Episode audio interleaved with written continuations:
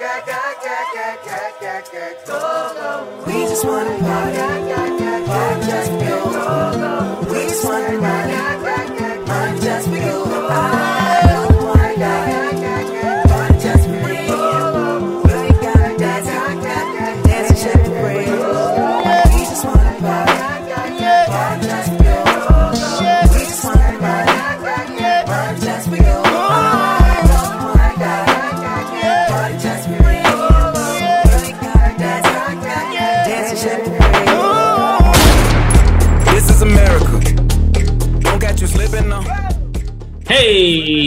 gentlemen, welcome to Data Beat Eight Dollars a Podcast, aka the Black Awareness Rally a Podcast.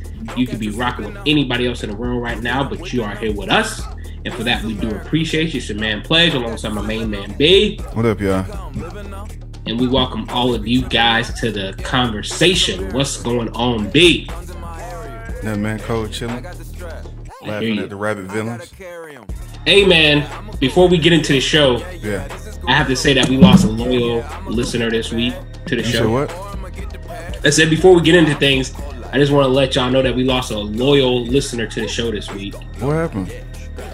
Hey man, your boy's been blocked from everything. Your boy's been blocked from he's been blocked from Google, he's been blocked from Spotify, he's been blocked on you from YouTube, he's been blocked from. Facebook. Every platform that Data be Eight Dollars is on, your boy 45's been blocked on. So he can't get to us no more. So I'm sorry, 45. We weren't the ones who blocked you. I'm saying we want you to hear this. We want we want we want this word to get out to you. I'm Nah, saying stupid. Uh, we want this word to get out to you, but they blocked me from everything. you So- had me thinking somebody died, man. So, unfortunately, um, the Data Be Eight Dollars podcast family has lost a loyal listener. I tell you the one thing he wasn't blocked from though. he was that? blocked from every other platform. The one platform he can still go on though, What? the planet. He can still go on Black Planet. we ain't block him? No, Black Planet, we show love to anybody. You know what I'm saying? So maybe we can get uh maybe B could add the show to Black Planet, uh your boy 45 can still get access to the show that way. Um, you know. But Listen, bro. it's unfortunate that we did lose a listener because dog, you can't do a Google search no more. In 2021, you might as well go ahead and hang it up. Like, Might as well. Uh, kill yourself. Remember that? ha ha ha. Kill yourself. Hating on me. We gotta bring that back. I wonder if anybody else know about No. that. So man, no Google search. Yeah. So yeah. So I figured that'd be a, a fun way to uh, kick this show off. Uh, you know, you know, dog. Old boy got to just be livid right now, dog. Like he just, he can't. Well, he was gonna walk around with a flip phone. Huh? Don't none of the none of the app on your phone.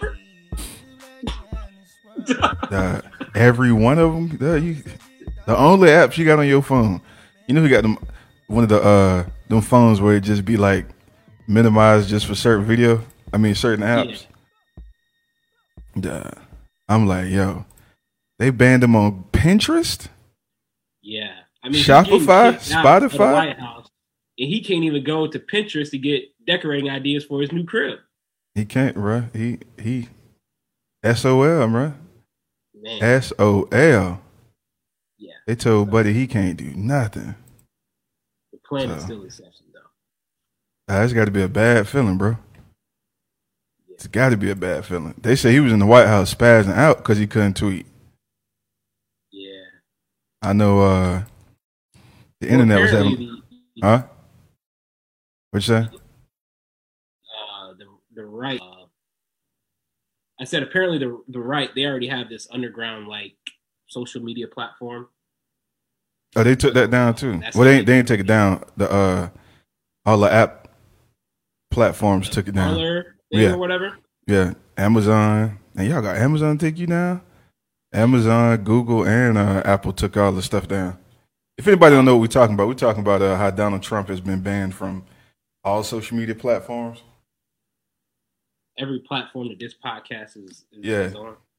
and including Google, uh, Google search. It's just just a hell of a day, man. I just love it. I love it. I love it. I love it. Uh, it's gonna be a good Yes. show today, man. This Uh, is probably a deeper discussion, but I mean, should people be censored or taken away? Should should people's First Amendment rights be revoked? this ain't got nothing to do with First Amendment rights. I'm just saying, but do you? I mean, That's that, I his First that Amendment what- rights were what- not what affected. Wednesday, the fact that you can spew um, information and then people interpret it in a certain way and people act on that information, I think that is is is a valid reason to take away his. But do you think that these tech companies have the right to say whose voice and uh, whose voice? Yes. Just like businesses got the right to refuse your service if you don't come in there with shirts, shoes, and pants on. Same concept. You can say whatever you want in the street. That's Yeah. that's what First Amendment rights allow you to do. You can stand up wherever They you want allow you stand not to be. They just allow you not to be uh, arrested for what you got to say. Yeah, that doesn't it. mean that you're not. You can get sued to too now. You can be held liable. You can be taken to court. All of that stuff. You can do all that. You can stand up. So the, Trump could say and do whatever he want. He just got to stand outside the middle of the street on the soapbox and hope people come and listen. I got you. So uh nah man, this ain't got nothing to do with no First Amendment rights. And what hurt my heart, man, is one of my favorite lady faces, Keri Hilson went on uh Instagram this week and was talking about how uh we need to be careful in celebrating uh Trump being removed from Twitter because if we think about it, it's a First Amendment right being violated. Or if somebody you like I was like, No, I didn't know you were stupid. Because that is the absolute wrongest take you could possibly have in this situation. See what Jarrell talking about. Uh, yeah, man, go ahead. Real quick, real quick, real quick. Do your uh, Black Awareness rally, and I forgot to bring my notes. I'll be right back. Okay. All right. I am going to start my Black Awareness Rally with the Miss Black Awareness Rally pageant of the week. And my winner is Miss Bianca Smith, who was hired by the uh, Boston Red Sox MLB organization to be the head coach of their minor league uh, system. She is the first, she's the first female coach, but also the first black female coach to be hired um, to be the manager of a MLB uh, team. So shout out to uh, Miss Bianca Smith and the Boston Red Sox for hiring her. Um, I think it's a big story, not just of her getting hired, but where they got hired. Boston is Racist as hell. is a town historically that um, has had a lot of clashes with race. Um, so, um, a lot of players that have played um, in all three of the uh, Boston organizations, whether it be um, the Boston Celtics, the uh, Boston Red Sox, or the New England Patriots, have you know had had claims of how they were treated by fans. Um, you know, while playing in Boston and being a part of Boston, and kind of the the attitude that that city takes towards um, outsiders. And um, so I think it's major that they were the first ones to step up and offer, um, you know, this this, this young lady a um, position. So shout outs to Miss Bianca Smith, um, you know, being a, uh, I think they call them managers in the MLB organization of the Red Sox. So Hey, can you, you on Facebook? Can you see the video? yeah, You can you can hear it. Um, let me turn it up. Oh, never mind. It's only blocked in Canada.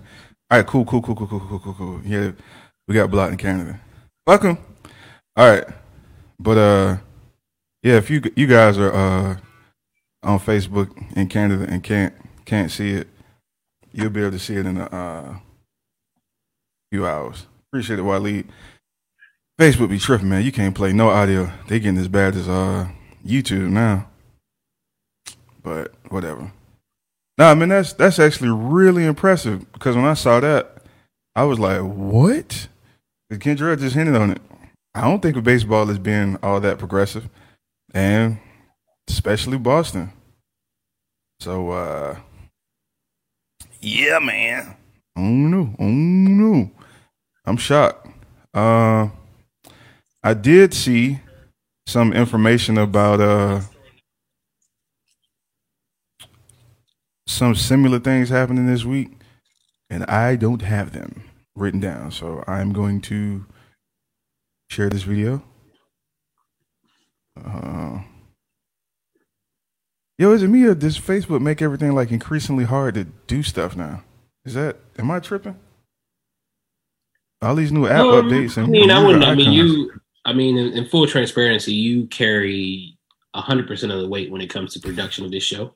Um, I'm just talking about sharing the video, man. I went, I went to my producer. so, so you know, thankfully, you know, uh, you you hold that down, so I don't get into the, the to the weeds, the minutia. yeah, of it. So, Yeah, man. I'm getting nowhere.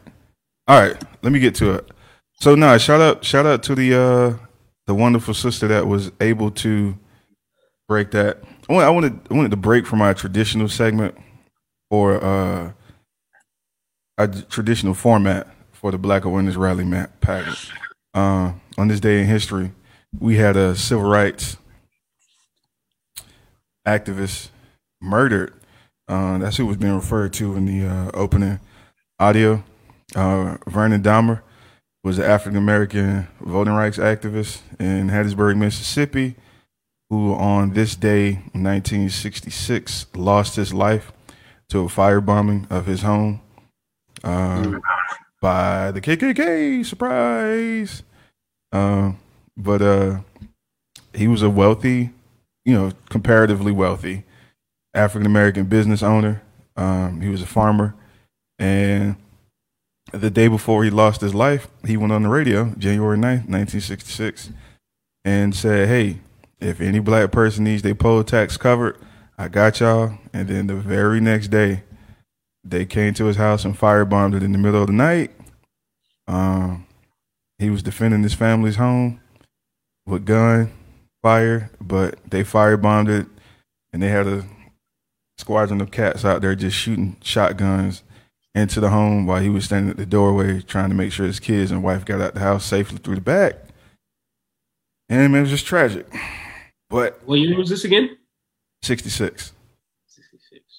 66. So uh I don't want that You to be see, we're not too far removed um, from events like that right, happening. right, right, right, right. Now we ain't been removed at all. And that's what the show is gonna be about. I mean, just like the song was saying in the background of the interview, this is America. This ain't nothing else. This ain't no aberration. This isn't it.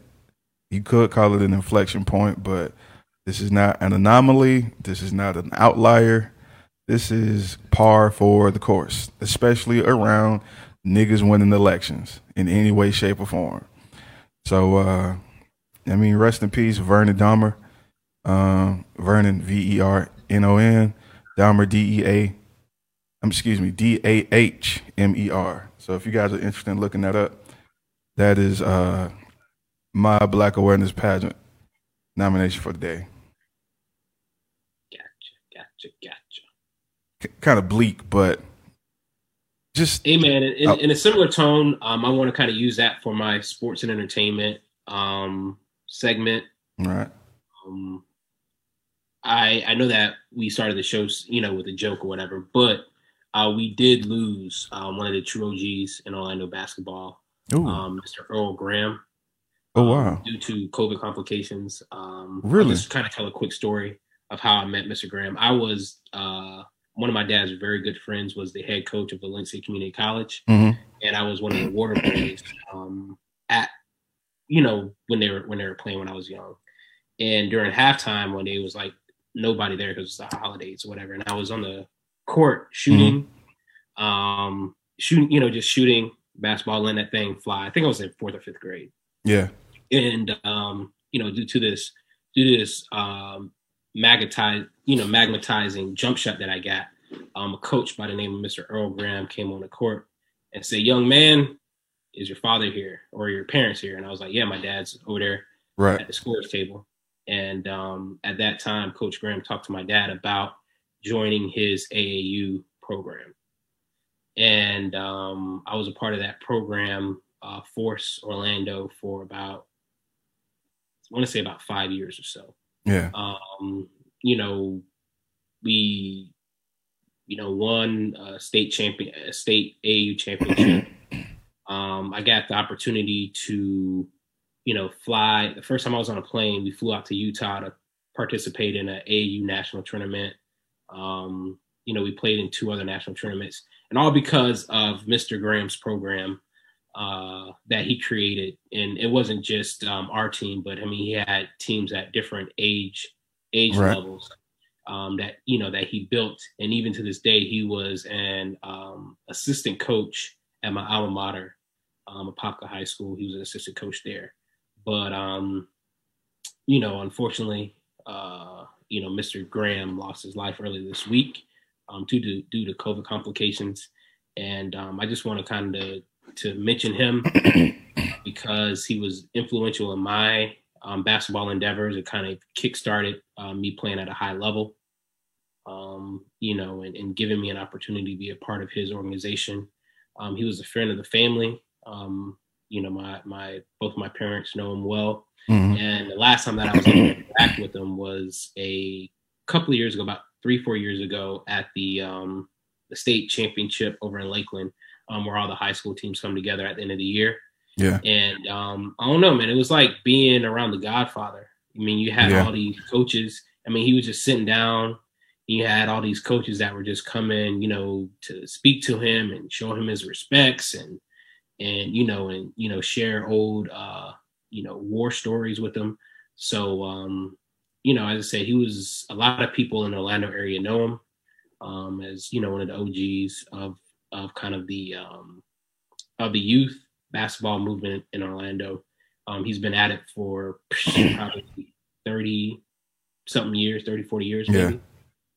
Um, but yeah, so I want to give a shout out to uh, Mr. Earl Graham, um, you know, influential part of my basketball um, life. And, you know, and, you know, he was a coach and I, I volunteer coach to this day because of uh, people like him that were influenced on me. Respect the elders. Yeah. Respect, respect. Call them the ancestors. When you're talking to uh, some of us that are more ancient African, spirit minded, spiritually minded. Yeah. Uh, in the church, we call them the elders. In the hood, we call them the OGs. Um, Yeah. In rap, we call them big bros. So, man, respect, respect, respect. Um, and look at how, uh, you know, his light spark your light and will ultimately be passed on to other kids and generations. So, Yeah, Um, and that's the thing about when you give people opportunities to do things that they to to to expand their horizons. right. You know, I never thought um, about playing AU or Yeah. traveling, you know, across the country to play in a basketball tournament. That wasn't something that was on my radar. But this man, through his organization, gave me opportunities to do that, and it and it expanded, um, you know, my view on things True. he was the reason why I took my first plane ride. Um, Man. you know, so um, you know, that's the lesson to be learned is that you never know how the opportunities that you afford other people will impact their lives. Very true. And so um, you know, we I think it's imperative to us to find ways to um, you know, to afford other people opportunities the same way he's done for I'm pretty sure hundreds of, or thousands of, of young men um, through the game of basketball. So Yeah. Man, shouts out. Uh all right. For my sports and entertainment segment, um, I'm gonna put a little spin on it. I'm just kind of remixing all over the place today. But uh Michelle Obama put out a pointed statement saying that she's calling on Silicon Valley and any tech company that wants to be involved to ban the monster that is Donald Trump. And magically, after that statement, um, to the the validity of the joke we were starting to show off with, everybody started banning Trump. So Shopify, Spotify, Pinterest, uh, Twitter, Facebook. Well, I don't, I don't. Was Facebook on that picture? yeah, I think so. I think Facebook loved Trump. But anyway, another another segment. Um, Instagram. I don't think he was on the gram, but he was. I think he was banned. Uh, Google search, like they they were uh removing this cat now. Uh, you know, it, I guess it's good so that history can remember that he was removed, and that it can show that people stood up to him.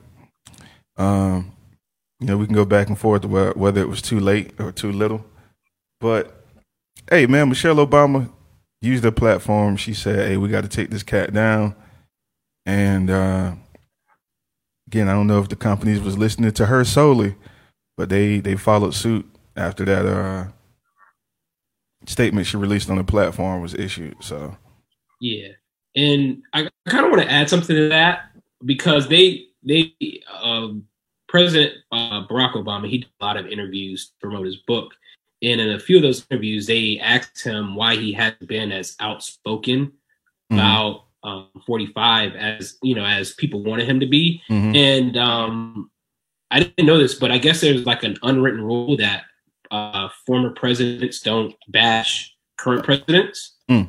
and um, and that was his like that was his rationale around like not really um, being outspoken about some of the things that he said, and I guess now that he is the outgoing president, that the um, Obama family can be a little bit more um, outspoken about a lot of the things that they don't like about him yeah, but I don't know if it was a justification or just a you know a, a convenient excuse um, that Obama used for not being spoken out. But that was one of the things that kind of came out um, in interviews that he's been um, conducting to promote his book.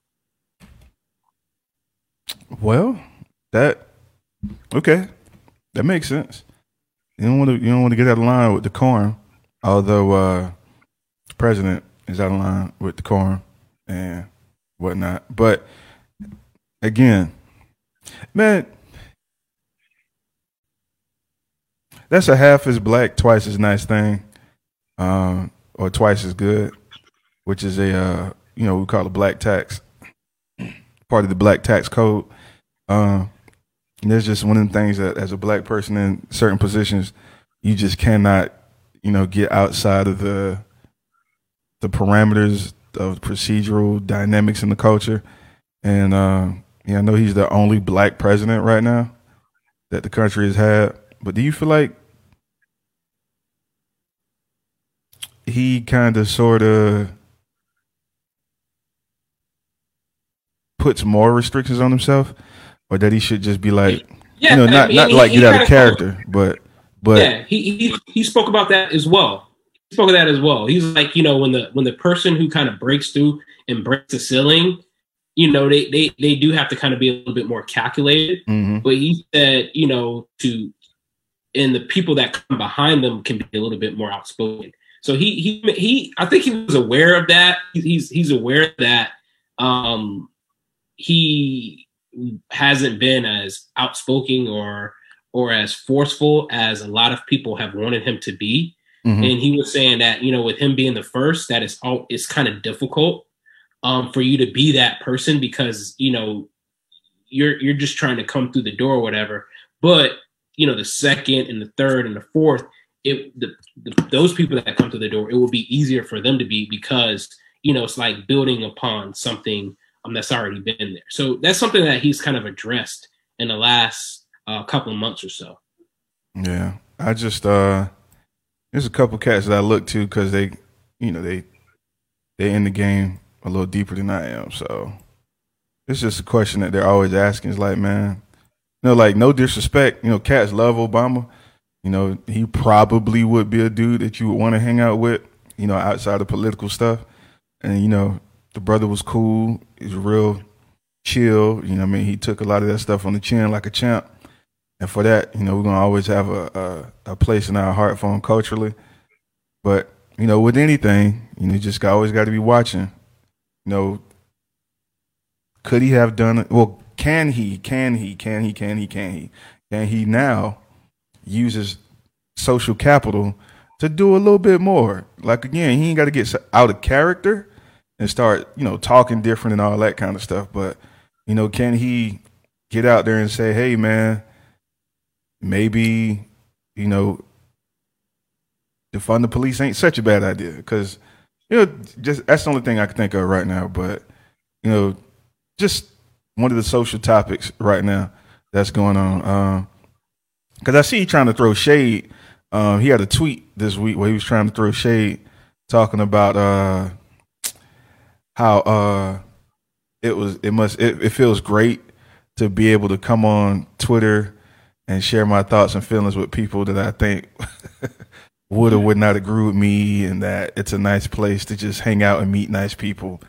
So you know Yeah. that was him throwing shade, but you know what I mean. Like, can we get a little bit more of that?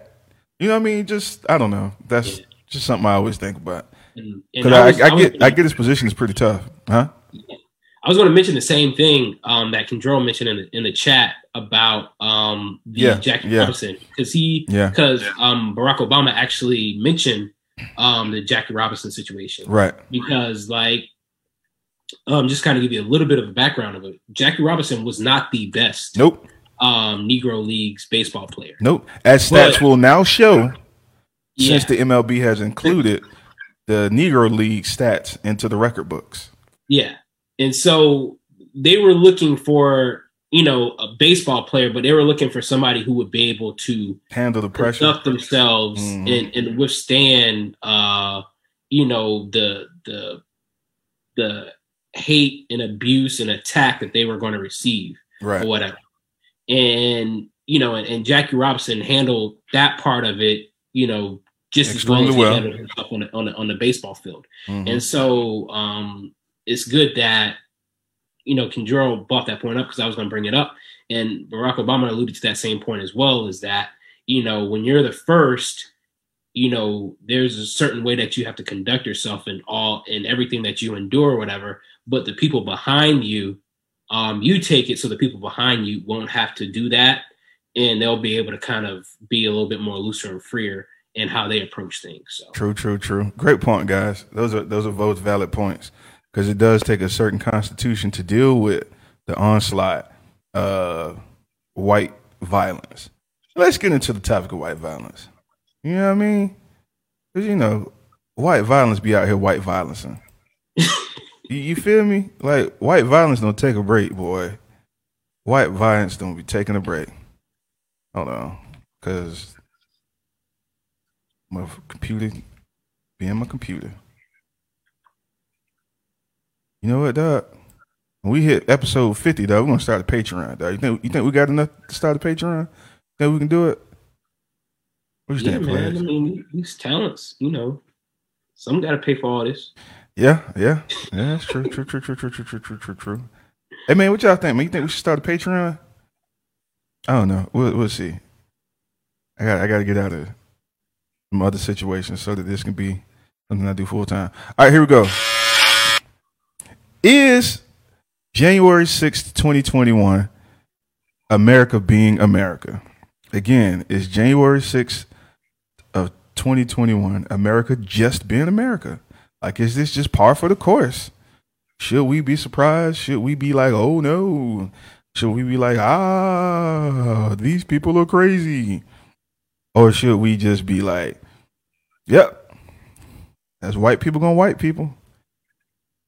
Um, my answer will, of course, be no.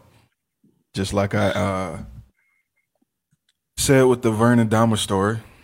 Um, history told told me that that is not the truth. Uh, this is not a new phenomena.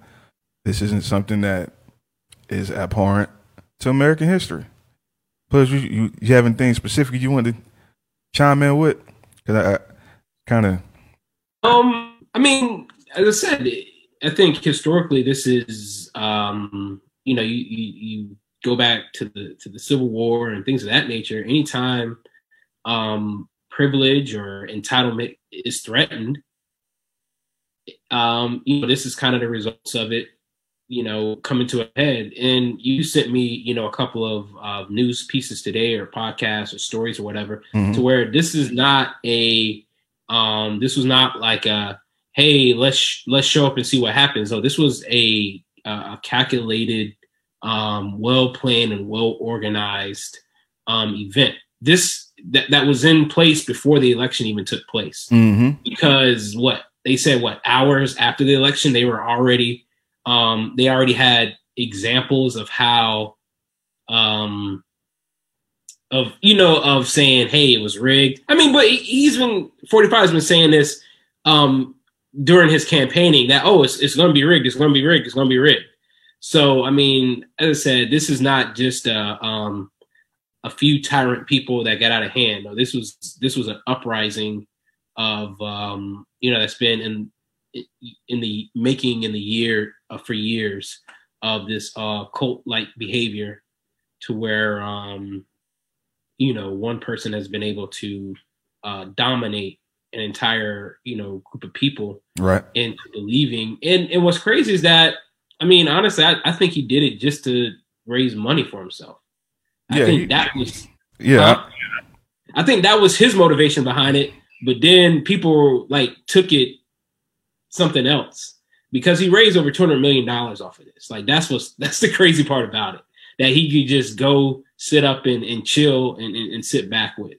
with a nice little scheme. What what Yeah. uh what trips me out is we had Reuters or Reuters, depending on how you want to pronounce it. That's the uh, news outlet talking about how they expect violence as far back as October 9th. You had the Brookings Institute talking about how they expect violence as far back as November uh no, October 3rd. No, September 3rd we have tons of news outlets talking about how they expect violence based on the information that they all the law enforcement agencies was collecting throughout social media and just hearing stuff from other platforms. We expect people they ex- excuse me everybody expected violence to come. Now when and how it would show up that was up in the air. They expected it to be on election day and then some people expected it to be in a manner that you know they could probably maintain like dealing with the proud boys because that's the small group. But then the brookings institute had a specific ingredient in the violence that they was expecting that they said if this ingredient is more influential than it has been they don't know how to deal with the violence that they're expecting to see. And mm. guess what that was Trump being Trump. They said they knew all the history. They saw all the chatter about people feeling like they need to get up and do something and that they were expecting violence. But they were saying they didn't know how they were going to deal with it if Trump got in and started inciting more violence than what they were expecting because he was a wild card. They didn't know whether he was going to be just out and out stoking the flames or not, which also leads me to believe these crackers knew he was unhinged for a while and not just political opposition to Trump. It's just people that are just doing their professional job of reporting facts. Reu- Reuters and the Brookings Institute, very esteemed and prestigious uh, publications that were talking about, hey, we know something coming down the pike. There's tons of chatter on the interwebs, but we don't know how bad it's going to be because we don't know how crazy Trump going to get and trying to stoke the violence, like you know his narcissistic nature, his his ego. I mean, like we know, we know he's just doing it for money, but let's also not skip over the fact that it was all about a power grab. I mean, he probably has a raging heart on when he sees these guys out here being all excited and willing to go to jail, willing to die in the name of defending something that his name is attached to. And uh I want to make sure people know that this isn't the first time this has happened in American history. And Trump isn't a new breed or a new strain of this electoral violence because that's pretty much what the show is. Um, I mean, that's what January 6th was.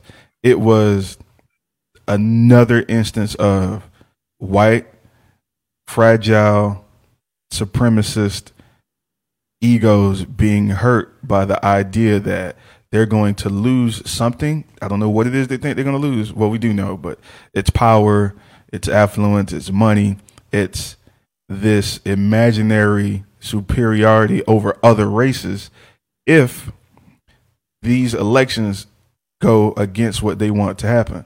So in the case of the Vernon Dahmer story, Hattiesburg, Mississippi, in the '60s, you just got your right to vote four years prior to that, and you already think something bad is going to happen if they vote. Not that black people are going out to kill anybody, to re- exact revenge, to to try to rape any white women, to try to steal any money from white people, to keep money from sharecroppers that they were working for. It's just that they were going to vote. And what happened? This frail notion that white culture and whiteness, even if you're a black person, let's not forget, even if you're a black person or a Spanish person or a Haitian person or a Jamaican person, you can support whiteness, which means that however white people decide to live culturally is the best way to live. And so the KKK and some other government officials, which is like the mayor and a couple cops, they decided to murder this man for helping black people get registered to vote. Not that they even showed up. He was just helping them register pledge.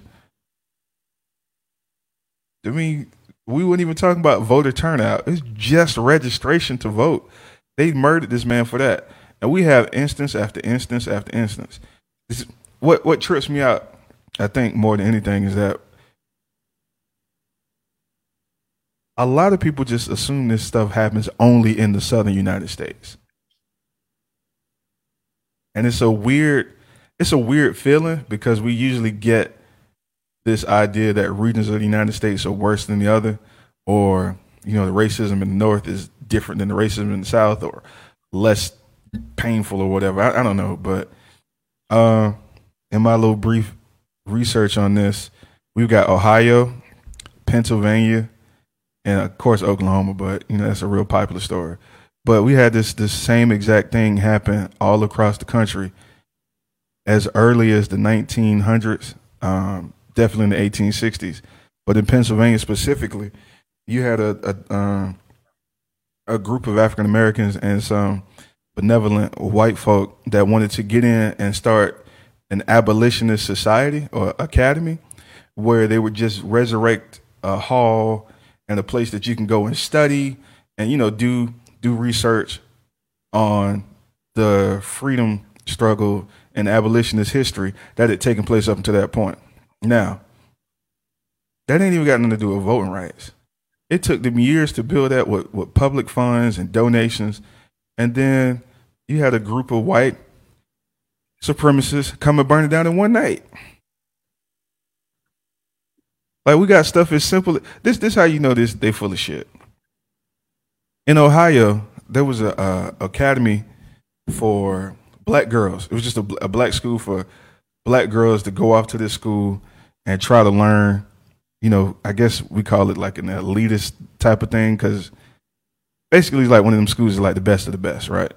And you you mm-hmm. sent your kids there, your daughters there, and you know they went in to learn. I'm, I'm trying to get the name here, but you sent them there, and it was a, it was like a boarding school for very very intelligent, you know, black girls. Now, what is it so bad about just having a school where really smart black girls can go to learn? What's what's so scary about that? I don't understand it. I mean, I do, but I was talking with my dad, man. This this is literally like a spiritual disease, though. Like you're demonic, you're a demon at this point. Because ain't no amount of research can help you understand. When people get introduced to information, they still don't a- accept that. Oh, dang, I was wrong. I should change. You know how many ministers was at the the January 6th Capitol storming? You know how many cats saw black people that were just there to do photojournalism? to just you know document what was going on and it pulled the, the black photojournalist over and was like brother let me pray with you. Brother i understand what it's like to be a black person. And all this crazy stuff. And the photojournalist one dude named mel d. Cole on instagram if you want to follow him he was talking about how like weird it was that this one dude obviously a trump supporter because he was a trump supporter wanted to pray with him and wanted to talk to him about what he thought was happening and the dude was like being like real nice, and he was like the man. The dude was real polite, had a warm personality. But he's like, nigga, I know what you're here to do. but it was weird to him because he's like, man, it, it was a real civil conversation. You know what I mean? It, to be able to like operate in that in, in two ways. Um, and, and and that's one reason why they why why they say it's a, a mob mentality because Mhm. people do things in mobs that they wouldn't necessarily do or um on their own you know and, and people get in these you know situations to where um and, and i'm not trying to excuse any behavior at all believe Right, me i'm right. not i'm not trying to justify or excuse anything but what i'm trying to say is that the way people act individually is different when they get together and Yeah, they're rounded yeah. up and they get a fire. group They thing, get baby. a fire pregame speech. Yeah. I'm talking about a pregame speech better than Saban gonna give tomorrow for the national championship game. They get a fire pregame speech. It's like First Winston boy, uh, Churchill's doppelganger, evil doppelganger. first, first the son gave a, a pregame speech talking about a fight. You gonna be a hero or zero? Hero or zero, baby. Which one you gonna look at? Which one you want to be in the annals of history? If you scared, say you scared. I'm Yeah, saying? don't don't come over here, cause we finna go bust some heads. Duh. and then and then um I mean as I say 45 just you know just took him on home or whatever and that adrenaline got got pumping and so uh and he was like we gonna go and then it's like he went with the secret service He left. He like, I'm gonna be with y'all. I'm be with y'all. You saw the video where he was uh when he made that little last statement. He like, I'm gonna be with y'all, and then the crowd just got like super hype. You think they was mad he was hiding in the bunker, watching it on TV? You didn't see the video clip where they was hiding in the bunker, like this like makeshift bunker, where they was sitting there chilling, but it was they had all these TVs monitoring everything, and they had music and food catered. They been for catered. They were just sitting there drinking and watching. I was like, Hey, these white people really don't lost their shit. Like the amount of evil that I keep telling people I talk to about this. You know how many people done got pregnant? You know how many people got pregnant on January 6, 2021? In the, Okay, the, use the, the great area of DC? They just knew they was done that much adrenaline flowing huh? Just they was just so happy. Like the bonding. Man, I used to read these uh stories, these accounts of uh the colonial American uh church revivals they used to have. You know, it wasn't like a lot of industrialized uh, spaces and stuff. So people just be out in the woods all the time. And these had these big old camp meetings where people would send their kids from around the country to go to these revivals. So I'm in this history class one year at uh, USF, and the book that I was reading had a chapter dedicated to the amount of pregnancies that used to come out of these camp revivals that was supposed to be like these spiritual retreats. But it was like, man, you know the girls should just write home about how they got pregnant? Oh, I I feel like January 6th is going to have the same amount of babies pop up out of it and coronavirus cases some. pop up out of as a result. around September Yeah, like I mean, if their mamas Around ain't in jail, September 2021 yeah. Hey, real quick, the uh the school uh was in Cincinnati, and the name of the excuse me it was in New Hampshire. It was called the Noyes Academy, N O Y E S, and uh, it got burnt down in 1833. This is how crazy they are. Check this out. After they burnt the joint down, thank God most of the girls got out. But uh, after they burned it down, a writer in the Canter- in Canterbury, Canterbury, Connecticut wrote, "The colored people can never rise from their menial condition in our country. They ought not be permitted to rise here." That is the root thinking of all of these idiots and maniacs and demons that showed up January 6, 2021 to the US Capitol to murder, to hang, to get mob justice, aka pull them out of wherever they are and kill them in the name of this election. Yeah, and I mean, and and one thing that kind of uh that kind of comes to mind is that you look at the institutions that they go after. Um, in, in the two stories that you provided today, Mhm. one was a gentleman that was trying to um, get people to help people register to vote. so they go after they go after voting. In the story in uh, Cincinnati, Ohio, they go after education. They Mhm. go after the two things that they know are going to make the biggest impact on people's lives voting and education. And we saw that this week how how big of an impact voting can make once we organize and we and we work together. And so I think that's one thing that we have to pay attention to is what are these people going after the most or whatever because the, they're going after these things because they know that if people exercise their right to vote, if people educate themselves and become smarter and enrich their lives or whatever, that is what will give us power and that is what will help us propel ourselves forward.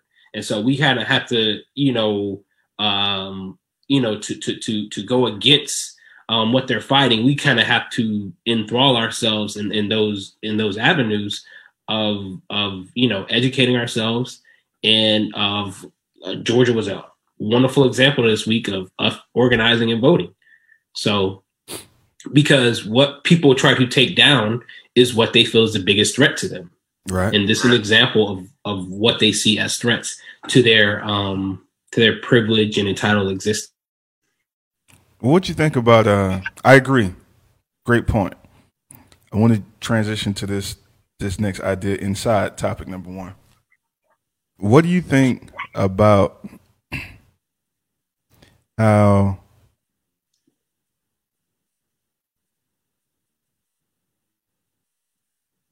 everybody knew the violence was coming or the violent intentions? You know, might not have been physically violent, but it was definitely going to be emotionally violent especially with all the news reports, but that part where everybody in the news reports are saying we just don't know how bad Trump is going to make the people behave. What do you think about that? That one particular part. Like we know they're mad, we know they're upset, they can protest, they gonna show up, and they saying they're gonna show up with guns and all this stuff.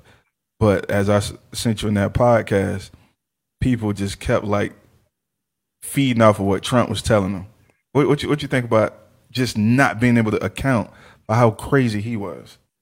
I mean, I think it, I, I think that leadership and the tone of leadership is is is strong, and I I, th- I think back um, I think back to uh, when John McCain when he lost to Barack Obama, and he was giving his concession speech, and people in the crowd were you know yelling and, and saying stuff or whatever, and John McCain was like, "Hey, no, no, no, y'all, y'all, y'all hold that down or whatever. I lost, he won or whatever. That's what it's going to be or whatever." And then all of a sudden, everybody in the crowd literally just shut up because they were like, "If the dude who lost is, you know, kind of saying, hey, you know." l- You know, let's tone it down or whatever. Mhm. That's leadership. I'm Mhm. saying, even though you know he w- he was, you know, you know he was on the Republican side and stuff like that or whatever. People can you know say how they feel about that or whatever but that's leadership. And as I said, you can have a hundred, a thousand, you know, however many people who have, you know, have this dissenting opinion of something or whatever. But if the person that they that they look up to or the leader says, "Hey, y'all cut that out," I'm saying, Right. and and it's not just and it's and it's not just 45 and his it's it's the entire um party that sat back and and let him run amok of the Republican Party. It really is. I mean, you have a lot of people that enabled him and that they did not try to um censor her censor him or cut him off one bit because him because he um, helped their chances of being reelected because he helped their political aspirations.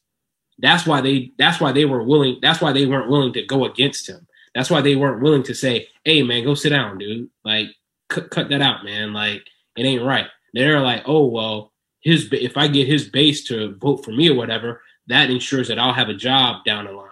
Now that he's damaged goods, now they're trying to jump ship because they're like, "Oh, I don't want to be associated with him." because now you know of, of, of what it is now so i think it it really showed people's uh true intentions of what they're really all about um you know that the fact that they allowed this to go on as long as it did and now that he's damaged goods now they're like oh well like people resigning uh 10 days before your job before your job's about to run out Right. i mean so i i think it, when i say leadership it's not just um, 45's leadership, but just the party's leadership and how they have allowed, you know, um, stuff like this to, to to to manifest with him being unchecked pretty much for four years because they were scared to go against him because they know one he gonna call you out like you gonna really know how he feel about you um you know once you once you oppose him and um you know they knew that they would get called out and two they knew that they would lose votes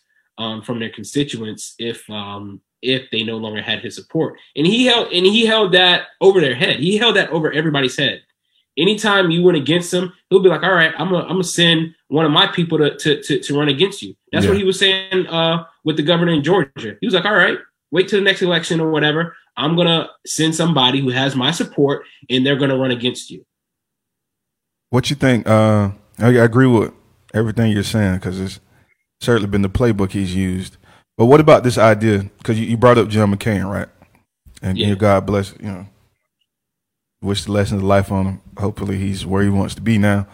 Um, you brought up John McCain, and I, I like I like that example because it it's an example of people doing a damn job, even when it's not convenient, even when it's not self-serving, right? That's a man that was losing. That's a man that you know maintained bureaucratic culture. He was extremely statesman or stately, and he was like, "Listen, even though I want to win, I'm losing. This ain't the time or place for you to start calling somebody out their name because you know this is America, and we don't do that here." And uh, what should we expect to have happen to the aiders and abettors, the enablers of Donald Trump, who refuse to do they they professional like your job is to execute the will of the people and as in as much as the Constitution and Senate law permits you to do so. Not to prop up somebody that's going to get you more power, more money that you don't want to have a verbal spat with. Because you wouldn't go get arrested. No. You you wouldn't- you I mean you wouldn't I mean unless you just was doing something behind the scenes that he was just gonna flat out tell on you for. But what what he was gonna do? Have some people show up to the airport to harass you while you walking to the terminal like they did Lindsey Graham? You gonna have security. I mean, at least while you're in office, that is. I mean, is it that they were afraid of the backlash, or is it that they just wanted to be a part of the the winning team and get in where they you know get in where they fit in too?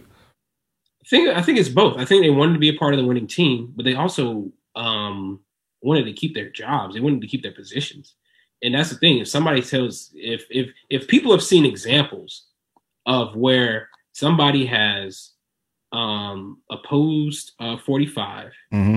and he has one uh, verbally going after the person, and then two, he's removed his support for that person, and people have seen to where that has cost them an election.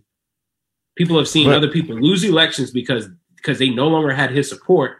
That is, you know, that will cause people to fall in line. They're gonna be like, all right, was me coming out against him really worth me losing my job? Is re- is it really worth me losing this this power that I have? And so it's so it's, it's a gut check. Yeah, Um, you know, I mean, it's and certainly it gut check. people's true alliance. yeah. I I I, I would love to see how many you know people felt like they were going to lose their job because I mean Loeffler and Perdue they they turned and was like oh you know we supporting Trump too so you know it didn't work out for them particularly but we Yeah. also know that this was an extraordinary feat of organization at the ground, a grassroots organization.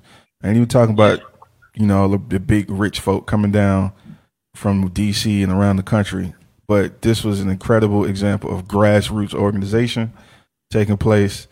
Uh, you see, like the exit polls were saying, even more people turned out from the 18 to 29 age group for this election than in the November election. I was like, Yeah. Jesus. So, you know, Yeah. and and that's the thing is that um I know I was I was you know looking up stuff or whatever about the Loeffler um and and I, I think the the the the thing that kind of had me intrigued about it was the fact that she owned a WNBA team yeah, and things of that nature. And I was I, I heard something this week to where her players were shocked that she aligned herself with with with 45 because they're like up until the point, you know, like she, you know, treated them very well, like, you know, had them in her house and Yeah. you know, was exposing them to things and They you still know, didn't like her, them- but Huh? they still didn't like her. They still wanted her to be removed, but No, no, no, I'm saying no, I'm saying before all this political stuff came into play. yeah, oh, okay, okay, okay, okay, Before all this political stuff into, came into play, she was, you know, there was no animosity between her and the in the you know the team Really? and, and her players or whatever. But then all of a sudden, she's trying to win an election and she has to align herself with 45, and people are like, "What?"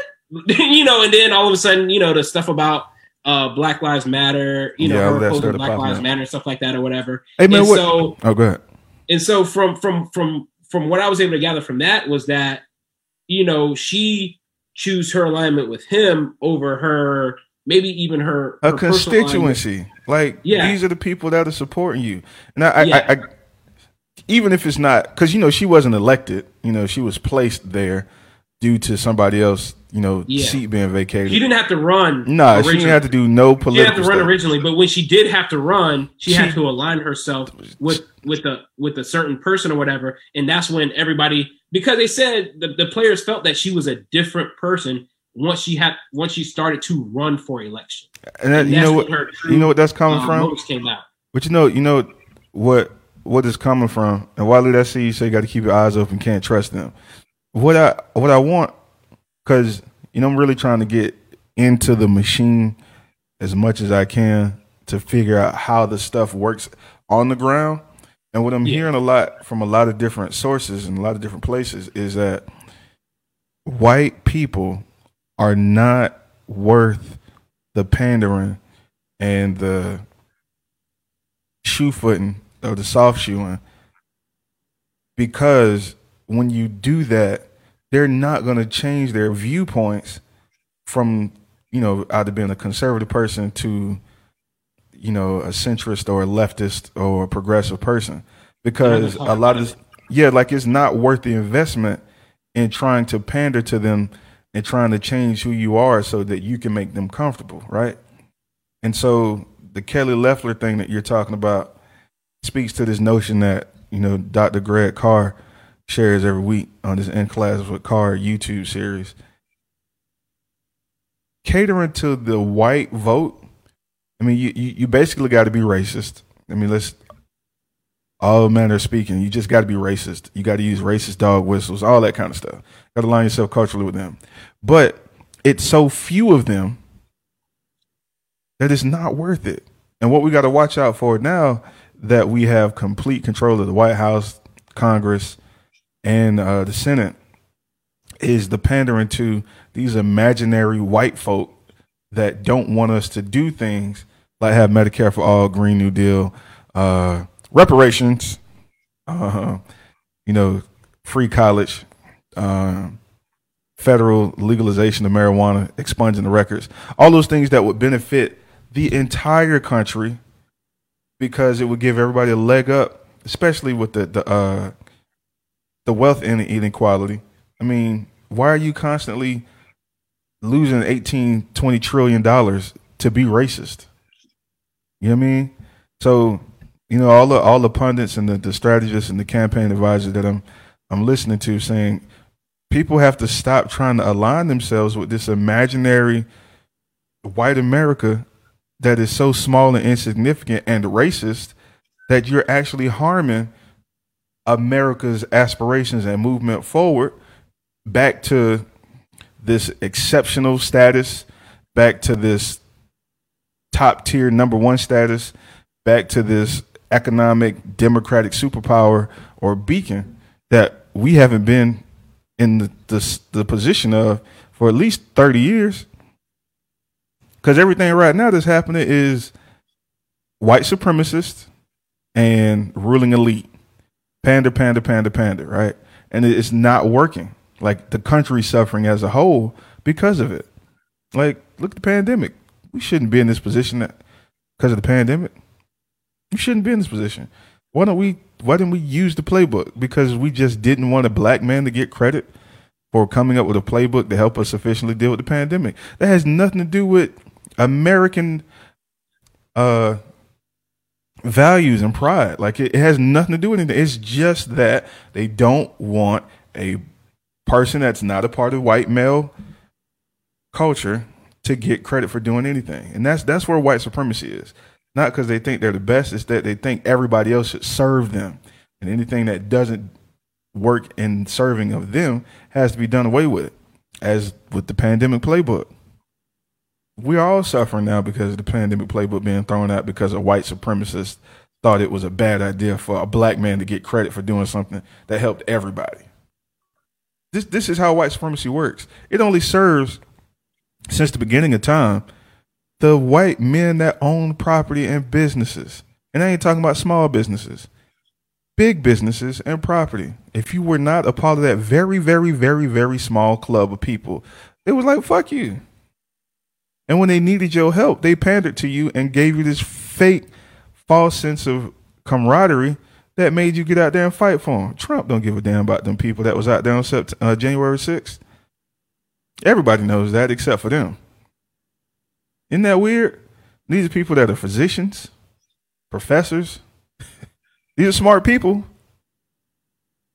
But because they so riled up in this everybody that's not a white man should be beneath me and serving me, they were able to get got and not even to go to jail, hopefully, for being stupid. So, um, like the, the the fellow that took the the Nancy Pelosi's podium, Yes. this thing got a psychology degree. You know he he should know better than to fall victim to the mind Right. games. You know what I mean? But but because he's just so wrapped up in the, the notion that I'm a white man, everything else should serve me, including white women. Everything else should serve me and what I want and what I deserve and what I belong to. He willing to lose his life. Well, social standing. Is freedom. It's freedom. This is this is how crazy it is. And you know what's sad? I want, I want to caution everybody that's listening that might listen in the future.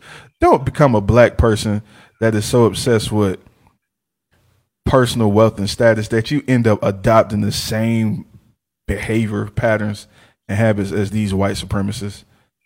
But we got to watch out. There's a lot of black people out here that they don't want to end oppression. They just want to become the oppressor. It's a lot of people like that. So Yeah. Michael Jordan, Like you, you, you, you hate it because you're not a part of it. Yeah, as soon as you like- as soon as you have a chance to be a part of it, you're like, oh, okay. Well, yeah, I'm, oh, oh, oh, yeah, this what we're doing? Uh, yeah, stop saying defund the police. Uh, I said that right. That's one of my frat brothers. Uh, he and my brother, but a fraternity member. Uh, I think it's Congressman Vernon Jones. This dude out here pandering so hard in Georgia, trying to get get accepted into the club. Um, Yeah, I was wondering how how Vernon's week was this week. I mean, he he just came out and was like he officially wants to become a part of the GOP, and I hate that phrase, government official party. That is not what they are. Just like Dallas I thought it Cowboys are not America's team. Or the Great Old Party. No, it's uh government official party. But either way, it's not it's not true. You know what I mean? It's not. Stop falling victim to marketing, y'all. Just like the Cowboys are not America's team. That's just good marketing from the seventies in a high in a highlight reel. So uh let's see, Jesus Christ told uh, I told the same thing to this guy the other day. True. Just reading comments, guys, trying to catch up. We're gonna move on to the second topic. But you got anything else you want to inject into that? Uh, but what that history that people can't shake yet. They are sick. This is fact. Wally, there is no history of white people being superior to people. Every time in history that we see where black people or any group that isn't a white man that owns a big business is given a chance to fairly compete, white people lose. Just like in Wilmington, North Carolina in 19, I think it was 1919, where blacks were finally allowed to hold elected office and they ran, and then the whole town became run by black people when they had a fair and equal election. It's not that black people was like, oh, no, we're going to kill all the white people that had us in slavery 40 years ago. That's not what happened. They just ran and won and made it to the American House of Representatives and the Senate. And they burned the joint down. So, where in history can we point to as white people when competing fairly with other folks are better than somebody else? It's not a real thing. If you even go back to England, half of them was living outside on the on the unpaved ground with mud and dysentery. They had a life expectancy like thirty five. Yeah, because I mean they didn't go to war with the Indians. They they tricked them Yeah, like sickness. come on, man. Like the Indians felt so bad. See, this this this is why I kind of like what happened on January 6th because it's making everybody come together. And what's happening in this last election cycle is also helping people come together from different ethnic groups. Um, the indigenous people that were here in this place we now call America saw these white folk come here, and these white folk got here and was like, "Oh, this is our property," and the indigenous people were like, "What? What you talking about?" And why you look so thin? You all right, brother? And they was like, "No, this is our property." And they was like, "Okay, I mean, the land belongs to everybody, but okay, but you you show you all right? You look like you about to pass out. You look sick." It's like, "No, we own this property. Get off our property." They was like, "All right, cool, but nigga, you need to eat. Like you you look like you about to die." Do you here? We have food because the land is plentiful enough for everybody to eat. Here's some food. Don't die, white man, being crazy. As soon as they fed and, and helped the people survive and taught them how to eat and survive in this land, they started taking the land. Now, if white people got treated the same way they treat other people, they'd have died off a long time ago. That ain't. That's not me being some kind of false narrative. I mean, they couldn't even farm their own land that they stole from the indigenous people in the place that we call America because their bodies couldn't handle the tropical climate and they was dying off. We didn't tell them to farm the land that they stole. And here's another thing: their rallying cry is the Confederate flag, which is a representation of a war that they lost. Let's let's take it even a step further. Now this, okay, this is gonna be a bit mean, but I really want to say this. The only reason they made the stars and stripe, the bars, stars and bars flag, because they was too dumb to tell the difference between their flag and the opposition flag on the battlefield. So they had to make a new flag because they kept getting confused about which flag was the one that they were supposed to follow on the battlefield. Like, come on, dog. This is this is. Are these people the supreme race of the planet? They Like, can't even tell a flag apart from the other flag. That's just like the quarterback saying, "Coach, I don't know which uniform our team is wearing. That's why I keep throwing interceptions." That's I mean, all right, son. You know what? You right. Cause you know you if you can't tell, I know can't nobody else tell. So we're gonna make a completely separate uniform. What? That's the best of your best. Come on, man. This this is where we at. But anyway, hey man, ain't no, you know, ain't no white history that puts them above anybody else. The only reason we learn so much of their stuff is because we're in a system that is in the shadows of the British Empire. Had we been living in the 1300s, you probably would have been in Spain, where it was run by black people and Africans, or living in an African empire where you could bathe and get street lights and free education. I mean, come on, let's let's be honest. This ain't exactly the the bestest of the bestest group of people we talk about here. Uh, anyway, let's move on to the next topic, man. Let's see. Uh,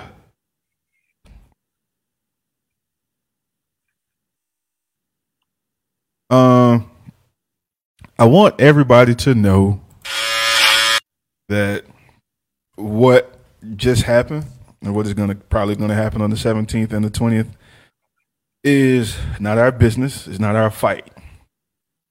We should keep watch over it because it teaches us who we need to be leery of in the coming months, years of this next administration. Because if justice isn't served, we'll know who to blame, who to watch out for, and to remove next year in 2022. Um, so, as stated here in the graphic, what are black folk to do now? What you got, Pledge? Um, I'm gonna kind of give you a curveball. What's up? in this situation of what are we supposed to do now from what we learned this week is we're supposed to take the example of what Georgia did on Tuesday. We're supposed to organize and get together and collectively vote. That's the takeaway that I um, I'm going to use of what we learned from this week in history is that that's how we make the ultimate lasting statement of and it's, it's not just voting when we Mhm. come together we organize Mhm. we have a, a plan and a strategy and we execute on that that's how we can have a lasting impression on things so um, i knew this question was coming and i was like how can i just throw this curveball in it and that's it Man, let's let's let's get into it because that's exactly what I was gonna say. Um, I was gonna add some Oh, okay. some nuances to it, but that's exactly it. Um, don't stop organizing. Don't turn your eyes away from local organizations that are out here trying to get stuff done on the ground. That's, that's something we've been preaching a lot here. Um, just because the election is over doesn't mean you stop participating. This doesn't mean that you stop lending your talents, gift, time, money to organizations that are continuing to do the things that are necessary for us to have the communities and environments that we all want. So that's the kind of stuff you need to be thinking about on January 20th. In the interim between now and the next 10 days, watch your ass. Because if you're in an area like I am and you step outside of it too far, or if you step outside of Tampa too far, end up in Plant City, somewhere like that, or Clearwater, where some of these crazy folk that was in the Capitol on Wednesday are living, or if you're in LA, like this sister that was just trying to get home and ran up against one of these group of Trump supporters, you might find yourself in an environment where talking ain't gonna be no good. And uh, it's not to say that you guys should be afraid, it's that you should be aware and leery of how crazy these people, these demons, are acting and behaving right now. They are incensed, which means they are pissed the fuck off about Trump being kicked off all of these uh, websites and social media apps.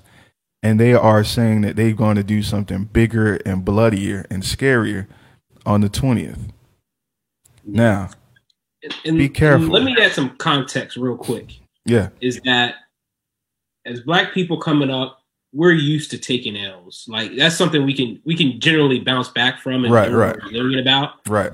But these certain groups of people, they're not used to losing anything, especially something you know as as high stakes as this. Yeah, they might be used to losing a football game or something like that, but they're not used to taking L's like this. No, They're not used to taking monumental L's that could be a huge crush and blow to their ego. So this is new territory for them. right. And so they do not know how to react right now. So let's just add that to, to add some context to that right now. Well, their emotional intelligence is very low. As we've seen, they're emotional dummies. And the only thing they think to do is what they accuse black people of doing, and that's being violent. This small group of people, well, I ain't gonna say small group, because it's, it's big enough to be a problem. 75 million people supported this kind of thinking. But this group of people, this they don't know anything other than violence and and thievery and lying and deception. And you have to be prepared to one avoid two gather with people that have your interest at heart. Or you just got to expect the worst because as evidence with the young lady that was out in LA just trying to make it home from work she had nothing to do with anything, just making her way home from work. And they just attacked her for nothing. Like they don't have a rhyme or reason for what they're doing. I mean, again, we we can reverse engineer the ideology, but it's not that they're picking anything that attack them. Nobody's bothering them. Like, dude, you got people out here already talking about don't give me no stimulus check. Why why? Why do you have to say don't give you a stimulus check? Why do you have to come out in opposition of a stimulus check? That makes no logical sense. If you just all about your paper and somebody gave you extra money, how is that offensive? It, doesn't make logical sense. But to them, culturally, they feel like they're being attacked. Their way of life is being attacked.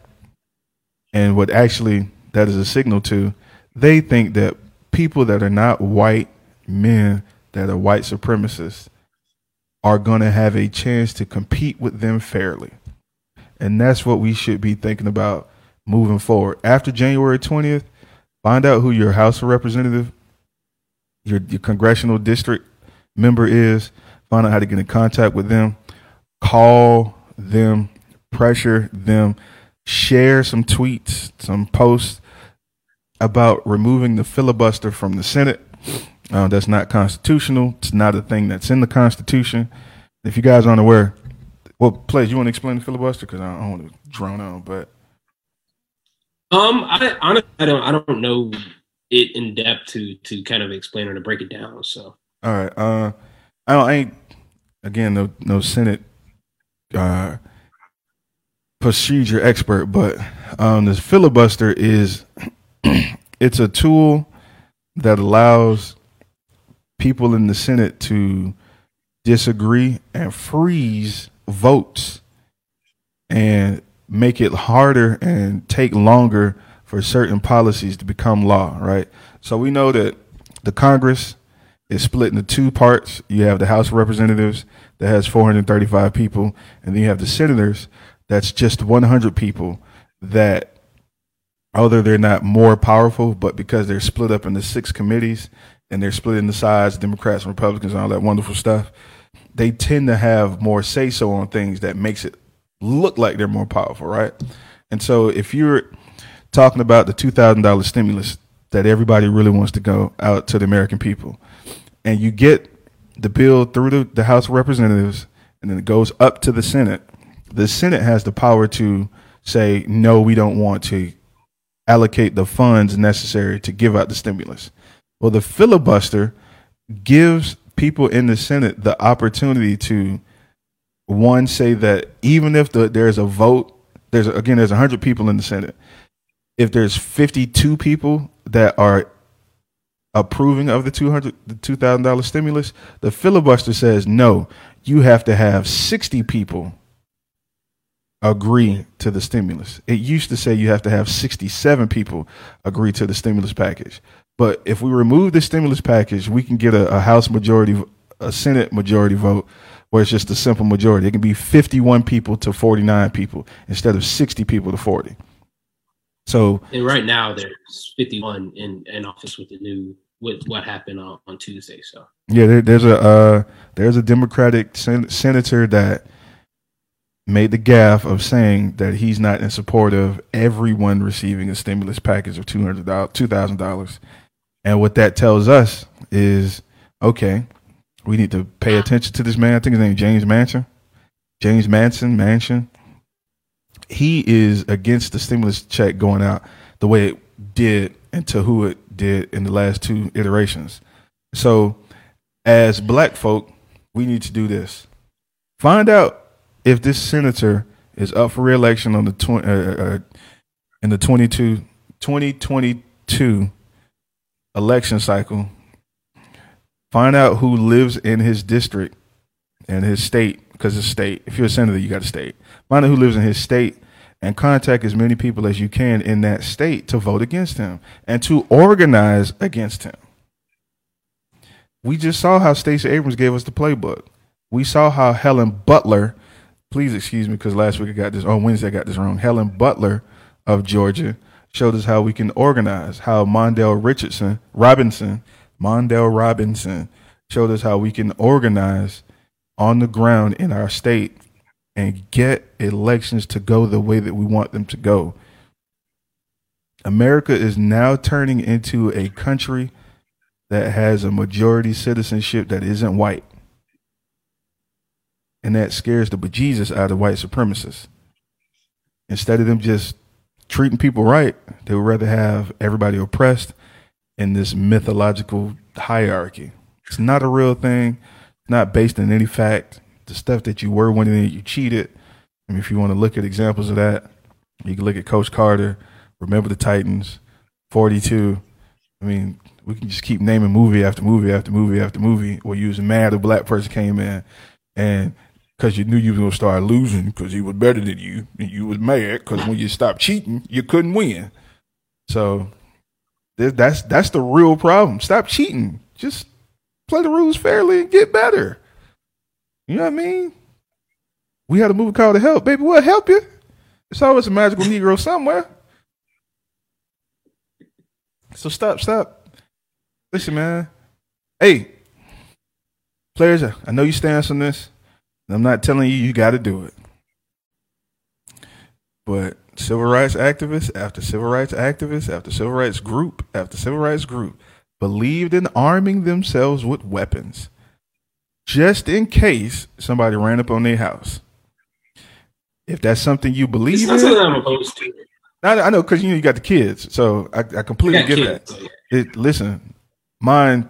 I got mine stripped down and broken apart, and it's like if I want to put my gun together to shoot it, I had to go in four places in my room. So it's it's weird to me too, but protect yourselves, man. Make sure your family survives until January twentieth. Don't be afraid, but don't be stupid, which means put your mask on socially distance because this new strain is apparently here in America and it's way more contagious. You do not know how it's going to affect your personal body. You don't know how it's going to affect the family members of yours, their body. Don't be out here looking at these conspiracy theories talking about, oh, well, it's equal to the flu. No, it is not. It's 10 times more deadly, and you don't know what it's going to do to your body.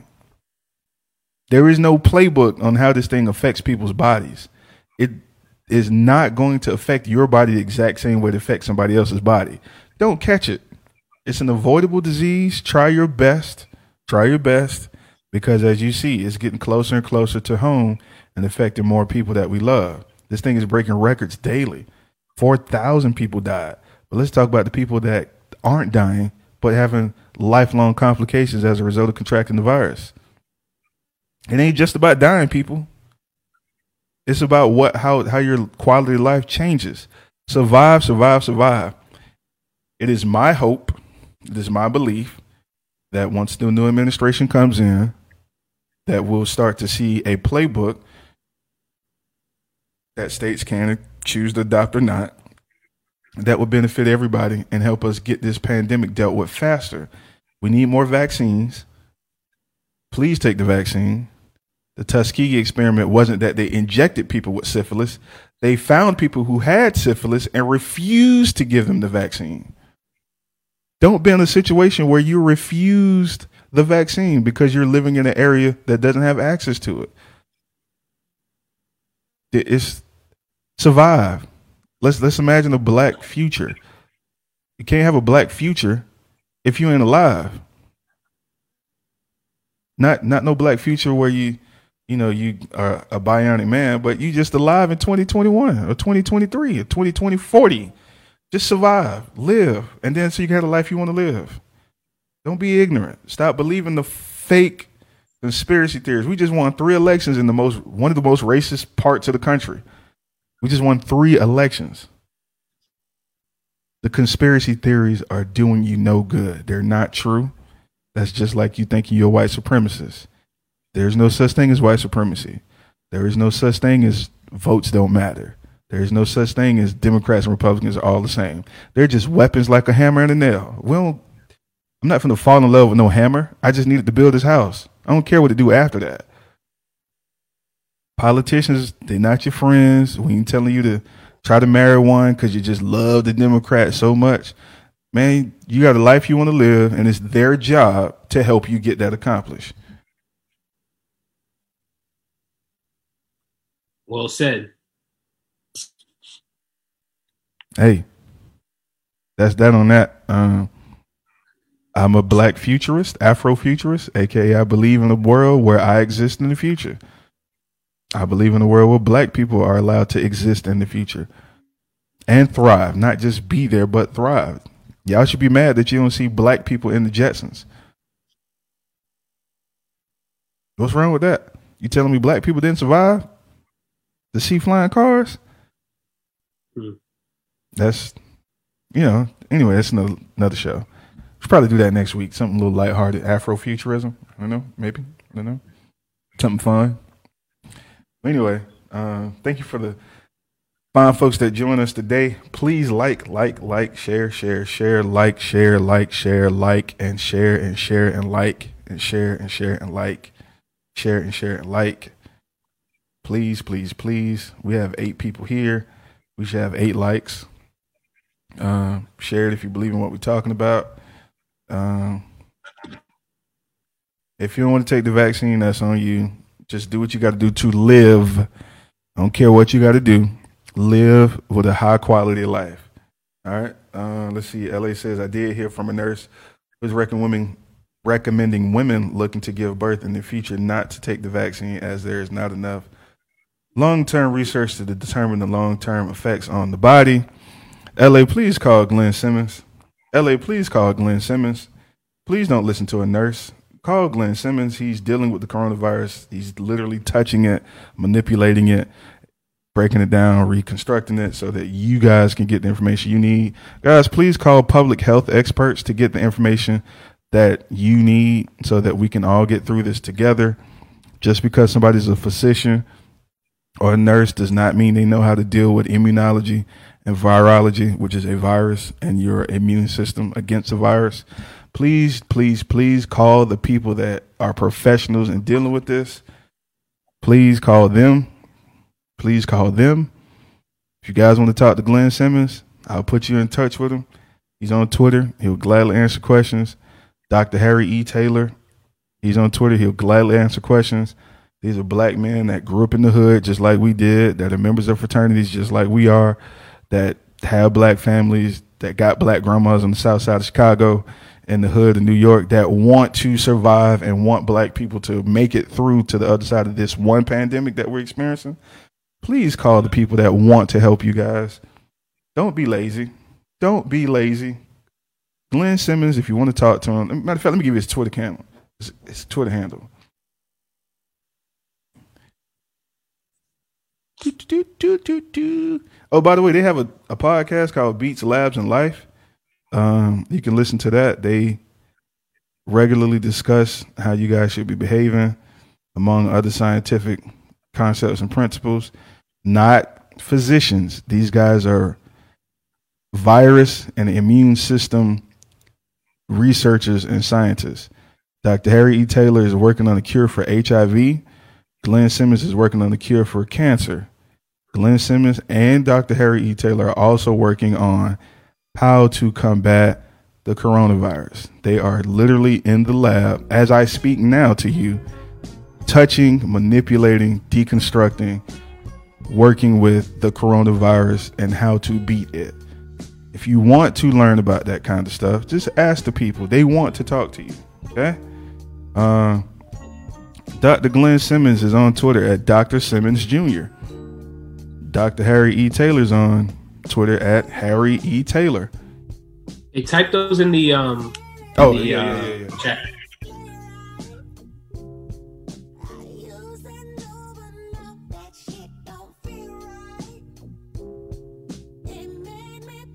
And put in um their podcast as well.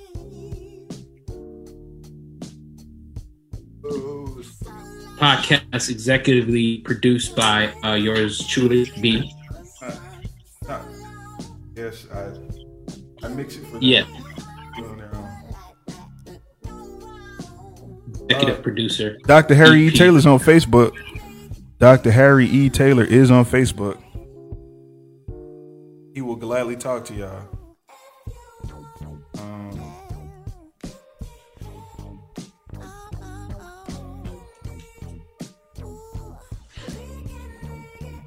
And listen, man, I, I know this vaccine history and black people in America is real scary, but there are also a lot of great stories.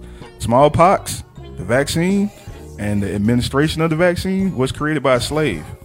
Come on now, like know all your history. Again, Tuskegee experiments were not that they injected us with syphilis; they withheld the cure for syphilis from us. That is what happened to Tuskegee experiment. Okay, so guys, don't.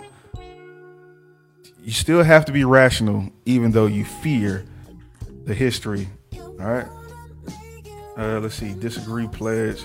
They riot when they lose games. Football, hockey, hell, even little league. They used to losing. I used to respond to differently. I mean, I, okay. Uh, hey, LA with a hot take. Thank you for that great perspective. Yeah, they Appreciate that. they they do be losing a lot of games. They even act like that when they win too. Ain't that crazy? Anyway, uh, come on, computer. Let's see. Oh, I forgot. Uh, what you got, man? What you, what you got going on this? one? Oh man, I think it was a great show, man. I think we uh, um, showed a lot of range in this show. You know, with the jokey jokes, um, the serious content, the historical uh, knowledge and information, as well as um, great perspective on um, the relevant event of this week. So um, I think it was a, a great show. We say thank you to the people who uh, rock with us as always, um, and we're interacting and um, you know fueling the content that we were providing. So we appreciate it. Yeah. Um I see the post from I'm sorry, man. Yeah, we do appreciate you guys. Thanks for asking these questions. Um so we try to make it a family. Ella, we put the the the phone number you can call in next time, man, if you if you want to call in and you know say something on the on the air. Um we appreciate you guys for joining in. The phone number will be listed heretofore for you guys to use. And uh, I see Exuberant B is asking about a list of people that we can follow and trust for things like purchasing the gun or dealing with the virus. Um, I'm trying to find it, this uh, guns right group. It's like African American Gun Owners Association or something like that. Uh, I'll put that in the, the show notes. Uh, but y'all can Google gun gun black gun clubs. Um, there's a really big organization that is very good about listing regional and local organizations for you guys to go support black gun shop owners, black gun training clubs. Because uh, this ain't a new fight that we're dealing with, guys. It's just uh, this is the time and space that we exist in. It might feel new to us, but uh, let's do it. Wiley, stop lying. Wiley told me he called but no answer. Let me see. I ain't see it. Told me he ain't called. Whatever, boy. Anyway, uh, yeah, y'all. So, uh, yeah, that's the show this week, man. I don't want to hold y'all up no further. We doing an hour and thirty at this point. Let y'all enjoy your Sunday. All right. Yeah, Wiley lying. Wiley didn't call. Anyway, all right, y'all. Love y'all. Uh, appreciate y'all for joining in. Share this thing, and uh, we'll, we'll catch up with y'all next time. All right. God bless. Peace.